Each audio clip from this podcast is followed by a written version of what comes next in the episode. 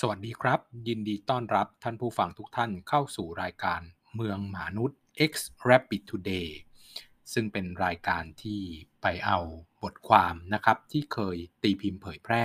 อยู่ในวารสาร Rapid Today ซึ่งเป็นวารสารแจกฟรี บนสถานีของรถ BTS เมื่อประมาณปี 2018 จนถึงปี 2020 มาเล่าสู่กันฟังอีกครั้งหนึ่งนะครับ เป็นบทความที่เกี่ยวข้องกับเมือง แล้วก็ประเด็นต่างๆ เกี่ยวกับเมือง วันนี้เป็น episode ที่ 4 นะครับ ในหัวข้อว่าสิงคโปร์แก้ปัญหาจราจรอย่างไรนะครับบทความนี้ถูกเขียนขึ้นเนื่องจากว่าผู้เขียนเนี่ยได้บังเอิญไปที่สิงคโปร์แล้วก็บังเอิญอย่างที่สุดก็คือไปเจอตำรวจจราจรของสิงคโปร์ที่นั่งคุยกันนะครับ แล้วก็เลยได้เนื้อความนะครับประเด็นที่เกี่ยวข้องว่าสิงคโปร์แก้ปัญหาจราจรอย่างไร ตัวตั้งก่อนนะครับ สิงคโปร์เนี่ยมีพื้นที่ประมาณ 715 ตารางกิโลเมตร หรือว่าครึ่งหนึ่งของกรุงเทพมหานครนะครับกรุงเทพมหานครมีพื้นที่ประมาณ 1,500 ตารางกิโลเมตรนะครับไอ้70 715 ตารางกิโลเมตรเนี่ยมันมาจากการถมทะเลนะครับประมาณ 200 ตารางกิโลเมตร ประชากรที่อยู่ในเกาะสิงคโปร์เนี่ยนะครับประมาณ 5.5 ล้านคน ซึ่งก็น้อยกว่าประชากรกลางวันของกรุงเทพมหานครเนี่ยประมาณครึ่งหนึ่งประชากร 5.5 ล้านคนเนี่ยนะครับ แบ่งเป็นคนสิงคโปร์นะครับที่มีสัญชาติสิงคโปร์จริงๆเนี่ย3ใน4นะครับ75%แล้วก็อีก 25%เป็นคนต่างด้าวแต่ลองคิดง่าย ๆว่าเขามีคนครึ่งหนึ่งของกรุงเทพมหานคร พื้นที่ก็น้อยกว่าครึ่งหนึ่งแต่ว่าสิงคโปร์เนี่ยมีพื้นที่สีเขียวเยอะแยะเลย เพราะว่ามีการวางผังและออกแบบเมืองที่ดี มีพื้นที่สีเขียวสวนสาธารณะทั้งของรัฐและเอกชน แล้วก็ออกแบบให้เป็นโครงข่ายเชื่อมโยงต่อกันนะครับกับกิจกรรมต่างๆ ของพลเมือง ซึ่งกทมไม่เคยทำแบบนั้นนะครับ แล้วก็ผังประเทศของสิงคโปร์ต้องเข้าใจก่อนครับ ผังเมืองของเขาเนื่องจากประเทศเขามีขนาดครึ่งหนึ่งของกรุงเทพมหานคร เพราะฉะนั้นผังเมืองของเขาก็คือผังทั้งประเทศนั่นแหละครับเขาได้กำหนดเอาไว้เลยว่าเป็นฐานของเขาเลยว่าจะต้องมีพื้นที่ สีเขียวและพื้นที่ชุ่มน้ำนะครับรวมกันไม่น้อยกว่า 40%ของพื้นที่ทั้งหมดคิดดูนะครับ พื้นที่เล็กขนาดนั้นประชากรก็เยอะ อุทิศพื้นที่ประมาณ 40%คือใกล้ๆ ครึ่งหนึ่งนะครับเป็นพื้นที่สีเขียวและพื้นที่ชุ่มน้ำเป้าหมายของเขานะครับโดยหลักๆแล้วเนี่ยเพื่อความมั่นคงทางทรัพยากรน้ำเพราะว่าเขามีแหล่งน้ำดิบน้อยมาก แล้วเขาต้องซื้อน้ำดิบนะครับที่ใช้เพื่อการอุปโภคและเพื่อการบริโภคเนี่ยมาจากประเทศมาเลเซีย ถ้าใคร เคยนั่งรถข้ามระหว่าง 2 ประเทศนี้ก็จะเห็นว่าสองข้างทางของสะพานที่ข้ามจากประเทศมาเลเซียไปยังประเทศสิงคโปร์เนี่ยมีท่อน้ำขนาดใหญ่นะครับ เป็น 10 ท่อนะครับ เพื่อที่จะลำเลียงน้ำระหว่างกันคือซื้อน้ำมา แต่ว่าก็ต้องพึ่งพาตนเองในระดับหนึ่งนะครับ ก็เลยกำหนดนะครับ 40%ก็เป็นพื้นที่ที่ก่อให้เกิดน้ำได้ครับ รับน้ำนะครับก่อให้เกิดการกลั่นตัวของน้ำและเป็นพื้นที่ชุ่มน้ำเพื่อความมั่นคงทางทรัพยากรน้ำของเขานะครับ วันไหนที่มีปัญหาในการลำเลียงระหว่างกันจะเป็นปัญหาทางการเมืองปัญหาความขัดแย้ง หรือปัญหาเรื่องของอุบัติเหตุนะครับในการส่งน้ำก็ยังพอจะมีน้ำประทังชีวิตนะครับไปได้ในระดับหนึ่งก่อนสิงคโปร์เนี่ยเป็นเมืองศูนย์กลางนะครับทางเศรษฐกิจของโลก ก็ต้องมีกิจกรรมแล้วก็ประชากรมากมาย แต่ก็ที่เห็นนะครับมีพื้นที่ขนาดเล็ก ปัญหาการจราจรติดขัดก็ตามมาอย่างหลีกเลี่ยงไม่ได้ แต่ว่าสิงคโปร์เนี่ยไม่เคยติดอันดับเมืองที่รถติดมากแบบกรุงเทพเราเป็นเลยนะครับ เพราะเขามีวิธีการจัดการจราจรอย่างมีประสิทธิภาพ โดยมุ่งหรือตีไปที่ต้นเหตุของปัญหาจราจร อย่างแรกครับเขาเล็งเห็นว่าปัญหาการจราจรเนี่ยเกิดจากการมีรถยนต์ส่วนตัวออกมาวิ่งมาก ดังนั้นเขาจึงไม่อนุญาตให้มีรถยนต์ส่วนตัวแบบเสรีได้ นะครับ ใครมีสตังจะไปซื้อมาใช้ไม่ได้ครับ แต่ใช้มาตรการคุมกำเนิดจำนวนรถยนต์ส่วนตัว ด้วยการประมูลทะเบียนเดือนละ2ครั้งเท่านั้นนะครับ แยกเป็นขนาดเครื่องยนต์ ตามความจุกระบอกสูบแบ่งเป็น 4 ขนาดนะครับ ขนาดเครื่องยนต์ที่เล็กที่สุดนะครับ เฉพาะทะเบียนนะครับ ได้เหมือนได้ license เพื่อจะไปซื้อรถยนต์นะครับว่าอยู่ๆคุณไปซื้อรถยนต์ไม่ได้ คุณต้อง ได้จากการประมูลทะเบียนคือถือทะเบียนก่อนนะครับ จึงมีสิทธิ์จะไปซื้อรถยนต์ได้นะรถเล็กที่สุดนะครับไซส์เล็กที่สุดเนี่ยเฉพาะทะเบียนเนี่ยประมาณ 20,000 เหรียญสิงคโปร์หรือประมาณณเวลานั้นนะครับปี 2019 520,000 บาท เฉพาะใบเพื่อจะไปซื้อรถ แล้วจึงเอาทะเบียนนั้นนะไปซื้อรถมาได้ตามขนาดของเครื่องยนต์ที่ระบุไว้ในใบอนุญาตให้ซื้อรถ นอกจากนี้การทะเบียนประมูลก็ยังใช้ควบคุมระยะเวลาในการใช้รถ เพื่อป้องกัน ไม่ให้รถเก่าเกินความเหมาะสมที่จะใช้งานนะครับ ต้องบำรุงรักษามากมีความเสี่ยงต่อการเกิดอุบัติเหตุและการเสียระหว่างทางนะครับ ซึ่งนำมาซึ่งปัญหาการจราจรเนี่ยเพราะฉะนั้นรถเก่าเนี่ยมีโอกาสเสียระหว่างทางมากกว่ารถใหม่ๆนำมาซึ่งปัญหาจราจรตามมา เขาจึงอนุญาตให้ใช้รถได้ไม่เกิน 10 ปีนะครับหมดอายุแล้วอยากใช้ต่อก็ได้ แต่ก็ต้องประมูลทะเบียนใหม่ เพราะหลักการเขาคิดว่ารถใช้ได้ 10 ปี ถ้าจะเป็นวินเทจนะครับรถวินเทจก็ได้ แต่ก็ประมูลใหม่ นับ 1-10 ใหม่อีกรอบ ดังนั้นเราจึงแทบไม่เห็นรถเก่าในประเทศสิงคโปร์เลย แต่ว่าสิงคโปร์ก็มีรถป้ายแดงเหมือนกันนะ แต่ไม่ใช่รถใหม่สำหรับบ้านเรา รถป้ายแดงของสิงคโปร์ก็มีไว้สำหรับรถยนต์ส่วนตัวอีกประเภทหนึ่งนะครับ เฉพาะรถยนต์ส่วนตัวที่ จะไม่ใช้ในช่วงเวลาที่การจราจรติดขัดมาก ใบอนุญาตซื้อรถในท่อนแรกที่ผมเล่าให้ฟังเนี่ยสำหรับวิ่งได้ตลอดเวลา ไม่มีข้อจำกัดคุณไปประมูลทะเบียนมาได้นะครับ ก็ก็วิ่งได้ตลอดเวลา แต่มันมีรถอีกประเภทหนึ่งนะครับ ประมูลทะเบียนมาได้เหมือนกัน แต่ว่าอนุญาตให้วิ่งเฉพาะเสาร์อาทิตย์ วันหยุดนักขัตฤกษ์เท่านั้นส่วนธรรมดาเนี่ยวิ่งได้ นอกเวลาเร่งด่วนคือเวลาเร่งด่วนของเขาเนี่ยคือกลางวันทั้งหมดครับตั้งแต่7จ็ดโมงเช้าถึงทุ่มหนึ่งนะครับรถประเภทนี้เนี่ยจะใช้เวลาวิ่งนะครับได้น้อยลง ค่าประมูลครั้งแรก และค่าต่อทะเบียนประจำปีก็ลดลงประมาณครึ่งหนึ่งแล้วครับ แต่ว่าถ้าจำเป็นต้องใช้รถประเภทนี้รถประเภทพิเศษเนี้ยที่ใช้นอกเวลาเร่งด่วนเนี่ยในช่วงเวลาเร่งด่วนก็ทำได้นะครับ ก็จ่ายพิเศษ ผ่านอินเทอร์เน็ต หรือตู้ ATM ราคา 20 เหรียญสิงคโปร์ต่อวัน คือประมาณว่าถ้าเอารถพวกนี้มาใช้ในเวลาเร่งด่วน เกิน 2 วันต่อสัปดาห์ ก็ไปประมูลรถที่ใช้ทะเบียนแบบที่วิ่งได้ตลอดเวลามาใช้คุ้มกว่าแล้วครับ จะเห็นภาพชัดเจนว่าสิงคโปร์เนี่ยเขามีการจำกัดนะครับหรือคุมกำเนิดรถ แล้วเขาประมูลทุกเดือน ถามว่ายอดจำนวนรถที่เพิ่มขึ้นแต่ละเดือนเนี่ย ไม่ได้นึกลอยๆนะครับเขาคำนวณมาจาก 1. รถยนต์เก่าที่เลิกใช้นะครบ 10 ปีต้องเลิกใช้ไปจำนวนกี่คัน สามารถสร้างถนน หรือจัดการการจราจรให้สามารถรองรับรถเพิ่มขึ้นได้อีกคันและดีดออกมาเลยครับว่าครึ่งเดือนนี้เหมือนออกหวยครับทุก 15 วันเนี่ยจะมีรถเพิ่มได้อีกคัน เพราะฉะนั้นตรงไปตรงมาไม่มีถนนให้รถวิ่งให้ไม่ได้ มีถนนเพิ่มขึ้น หรือจัดการจราจรให้สามารถลดลงมาเพิ่มขึ้นได้เท่าไหร่ ก็เท่านั้นแหละนะครับ เพราะฉะนั้น สิ่งหนึ่งที่จะต้องวางคู่กันไปหรือคิดคู่กันไปก็คือว่า ถ้าจะจำกัดการใช้รถยนต์ส่วนตัวเมื่อไหร่ ก็ต้องมีขนส่งมวลชนที่มีประสิทธิภาพ และมีความสะดวกสบายพอสมน้ำสมเนื้อมาทดแทนด้วยนะครับไม่เหมือนบ้านเรานะครับ ประกาศเปล่าๆว่าให้ใช้รถขนส่งสาธารณะเถอะโดยเฉพาะอย่างยิ่งตอนที่มีคอนเสิร์ต มีอีเวนต์ใหญ่ตามศูนย์การประชุมตามศูนย์แสดงสินค้าอื่นๆ บอกให้ใช้รถสาธารณะ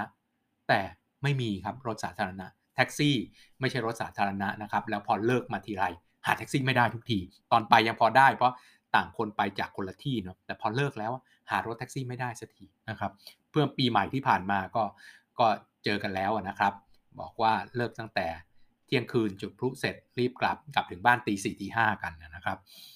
ทีนี้ที่สิงคโปร์เนี่ยก็ออกมาตรการที่จะส่งเสริมการใช้ขนส่งมวลชนด้วย มาตรการที่สิงคโปร์ใช้ก็คือ การให้ใช้รถไฟใต้ดินได้ฟรีช่วงก่อนเวลาเร่งด่วนนะครับ คือตั้งแต่ช่วงเช้าเนี่ยช่วงเวลาเร่งด่วนของเขาณเวลานั้นนะครับคือ7จ็ดโมงครึ่งเป็นต้นไป เพราะฉะนั้นตั้งแต่ตีห้าจนถึง7จ็ดโมงครึ่งใช้ฟรีครับ เพื่อ เกลี่ยเอาจำนวนคนใช้รถไฟฟ้าในช่วงพีคเนี่ยใครตื่นเช้าไหว อยากขึ้นรถไฟฟรีเนี่ยก็ออกมาใช้นอกเวลาเร่งด่วนหรือก่อนเวลาเร่งด่วน ก็ทำให้การเดินทางด้วยขนส่งมวลชน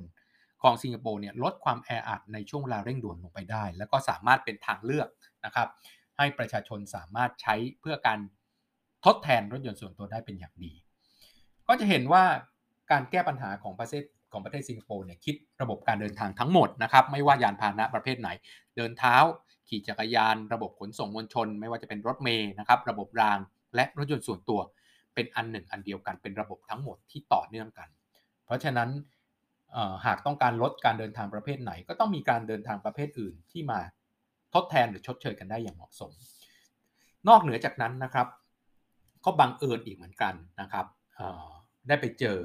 คนที่ดูแลเรื่องการจราจรประเภทพิเศษของสิงคโปร์ก็คือการเก็บเงินเข้าเมืองนะครับบนเส้นทางด่วนนะครับที่เรียกว่า congestion charge zone ที่ลอนดอนนะครับที่เราคุ้นเคยกันสิงคโปร์เนี่ยทำมานานแล้วครับตั้งแต่ปี 1975 ก็มีการเก็บเงินค่าเข้าเมืองนะครับบนเส้นทางสายหลักหรือสายประธานของประเทศมานานแล้ว ตอนเริ่มแรกๆเนี่ยครับยังใช้กระดาษจดด้วยมืออยู่เลยปี 1975 เนี่ยเทคโนโลยียังไม่มีนะครับ ตอนหลังก็เทคโนโลยีดีขึ้นเรื่อยๆนะครับเป็นระบบอัตโนมัติ เป็นระบบอ่านทะเบียนโดยอัตโนมัติและอื่นๆนะครับที่ไม่ต้องพึ่งพาคนแล้ว แต่ว่าวิธีการของสิงคโปร์เนี่ยเป็นวิธีการที่ทันกับสถานการณ์ ปรับตัวเองตามสถานการณ์อยู่เสมอ คือถามว่าจะเก็บตังค์เท่าไหร่เนี่ยเป้าหมายของการเก็บค่า congestion zone คือ หรือค่าเข้าเมืองนะครับ เพิ่มเติมกับรถยนต์ส่วนตัวที่วิ่งเข้ามาในเมือง ในเวลาเร่งด่วนเนี่ย ถามว่าเก็บเท่าไหร่เนี่ยก็คือเก็บตามจำนวนที่สามารถควบคุมปริมาณรถได้ ก็คือต้องให้คนที่หรือจำนวนรถที่มาวิ่งเนี่ยอยู่ในปริมาณที่สามารถจัดการจราจร หรือมีโฟล์ของจราจรได้อย่างเหมาะสมถูกไหมครับ เพราะฉะนั้นสิ่งที่สิงคโปร์ทำคือปรับค่าธรรมเนียม หรือค่าเข้าเมืองเนี่ยทุก 6 เดือน โดยที่ทุก 6 เดือนเนี่ยเขาจะตั้งไว้ครับว่า ความเร็วพึงประสงค์ของทางด่วนท่อนนี้ควรจะเป็นกี่กิโลเมตรต่อชั่วโมง แล้วก็ตั้งราคาไว้นะครับ ตั้งราคาเท่านี้ไว้ แล้ว 6 เดือนเนี่ยเก็บข้อมูล แล้วก็เอาความเร็วนะครับ ครบ 6 เดือนก็เอาความเร็วจริงที่รถวิ่งออกมาดู ถ้าความเร็วเฉลี่ยเท่ากับความเร็วที่พึงประสงค์ที่ตั้งไว้แสดงว่าคิดตังถูกต้องเหมาะสมแล้ว ในอัตราที่เหมาะสมแล้ว ทำให้คนมาใช้งานอยู่ในปริมาณที่ทำให้ความเร็วสอดคล้องกับที่เราตั้งไว้ คงราคาเดิมต่อไป แต่ถ้าความเร็วเฉลี่ยที่วิ่งจริงเร็วกว่าความเร็วพึงประสงค์ที่ตั้งไว้แสดงว่ามีคนมาใช้น้อย รถวิ่งได้เร็วมีคนมาใช้น้อยเพราะอะไรครับ เพราะว่าเก็บเงินค่าธรรมเนียมในการเข้าเมืองหรือใช้ท่อนนี้แพงเกินไป ดังนั้นลดราคาลง เพราะเราไม่ได้อยากให้รถวิ่งเร็วเกินไป อยากให้อยู่ในความเร็วเท่านี้ดีแล้วนะครับ หรืออีกกรณีหนึ่งก็คือ ความเร็วของรถที่วิ่งจริง ช้ากว่าความเร็วพึงประสงค์ แปลว่าอะไรครับ แปลว่ามีคนมาใช้มากเกินกว่าที่เราคาดการไว้ เพราะเก็บค่าโดยสารโทษทีครับ เก็บค่าธรรมเนียมในการเข้าทางด่วนท่อนนี้ถูกเกินไป ดังนั้นขึ้นราคาครับ เพราะฉะนั้น ราคาค่าเข้าเมืองนะครับ ราคาค่าใช้เส้นทางในช่วงเวลาเร่งด่วน ของสิงคโปร์จึงยืดหยุ่นและปรับตัวเข้ากับสถานการณ์ได้ทุก 6 เดือน จึงสามารถควบคุมปริมาณจราจร ให้มีการโฟล์อย่างเหมาะสมตามที่ได้ตั้งใจไว้ ไม่เหมือนของบ้านเราครับ จะขึ้นราคาจะเก็บอะไรต่างๆ ทีมานั่งเถียงกันว่ารัฐควรได้เท่าไหร่ หรือเซ็นสัญญากับเอกชนไว้เท่าไหร่ ไม่ได้เอาความเร็วพึงประสงค์มาคิดเลยครับ นั้นนั่งเถียงกันว่าสัญญาต้องขึ้นทุกเท่านี้เท่านี้บาทในทุก 5 ปี หรือตามอัตราเงินเฟ้อแต่ไม่ได้เอาหลักการว่าเฮ้ย ความเร็วพึงประสงค์หรือตัวของปริมาณรถที่คาดการที่ตั้งใจจะให้ใช้เนี่ยมันอยู่ที่เท่าไหร่กันแน่ เราก็เลยเก็บเงินตามใจอะครับ จะขึ้นจะลดจะอยู่วันหนึ่งออยู่จะลดอยู่หรือแจกฟรี ในช่วงปีใหม่ ในช่วงเทศกาลเพื่อให้คนชอบรัฐบาลมากขึ้นก็ทำครับ โดยไม่มีหลักการใดๆทั้งนั้น อีกอีกประเด็นหนึ่งครับ อีกประเด็นหนึ่งที่น่าสนใจก็คือ จากการที่โดยส่วนตัวผมเนี่ยเห็นการสัญจรนะครับในเมืองใหญ่ ๆ ของโลกเนี่ยมาหลายเมือง โดยความรู้สึกส่วนตัวของผมแล้วเนี่ยผมรู้สึกว่าคนไทยเนี่ยอยากมีการสัญจรแบบสิงคโปร์มากที่สุด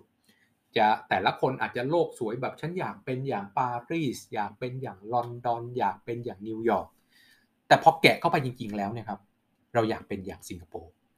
นึกถึงสิงคโปร์นะครับมีความคล้ายกับประเทศไทยภูมิอากาศก็คล้ายกันนะครับฝนตกบ่อยนะครับ แล้วก็มีรถยนต์ส่วนตัวมากวิ่งอยู่ในเมืองนะครับ แต่สิ่งที่สิงคโปร์ทำเนี่ยก็คือการที่ทำให้คนสามารถสัญจรด้วยยานพาหนะทุกประเภท ได้อย่างสะดวก โดยการจัดการ